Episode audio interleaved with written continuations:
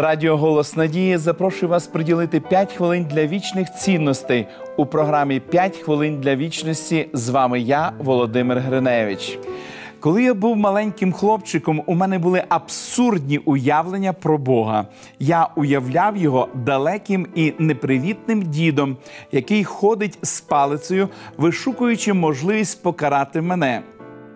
Мені здавалося, ніби він постійно наготові, чатує, коли я помилюся, щоби покарати мене.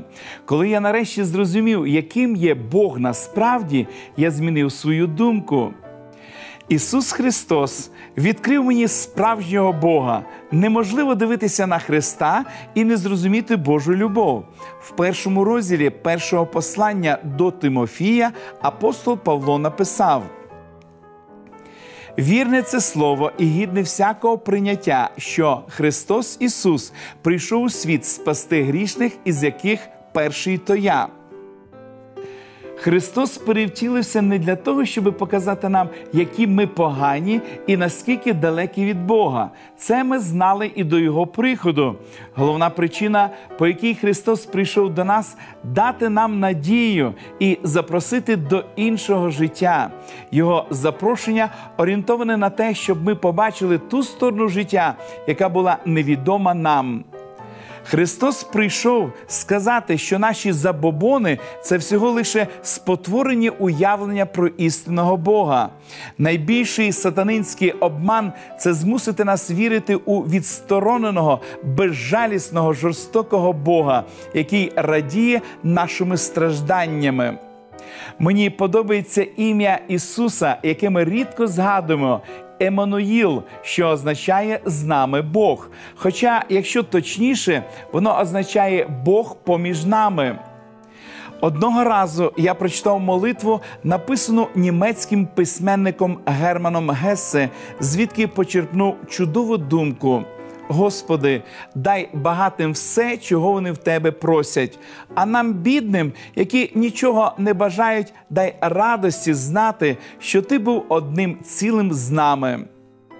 Бог відмовився від усього, щоб втілитися в Ісусі Христі, Його смиренне життя бідного серед бідних показало нам ту сторону Бога, яку ми ніколи не повинні забувати. Бог ніколи не залише нас на призволяще, не давши нам зрозуміти, як сильно любить нас. Іноді Бог для нас здається дивним, його логіка відрізняється від нашої. Втілившись в Палестині, він став людиною, нічого не цураючись, настільки ж беззахисною, як і будь-який представник нашої раси. Христос прийшов показати, що людина може бути улюбленою і повинна знати про це. Він прийшов сказати, що у кожної людини є надія на спасіння. Дивно, але багато хто відмовляється вірити, що така сильна любов взагалі існує. Пам'ятайте, Бог любить вас. Помолимось. Дорогий Небесний Отець, ми безмежно вдячні Тобі за Твою велику любов до всіх нас. Ми вдячні Тобі, Господи, за те, що Ти проявляєш її постійно, щодня. Ми вдячні тобі за те, що ти навчаєш нас цінувати твоєю любов'ю і проявляти її по відношенню до інших людей. Дорогий Господь, допоможи нам залишатися вірними тобі, і нехай Твоя любов здійснить переміну нашого серця, щоб ми могли тебе славити і допомагати іншим, хто має в цьому потребу. Молимось в ім'я Ісуса Христа. Амінь. Дякуйте Богу за дар втілення, тому що це чудо показало нам люблячого Бога. Для прийняття правильного аргументованого рішення, хто такий Бог, рекомендую вам вивчення серії біблійних уроків Discover.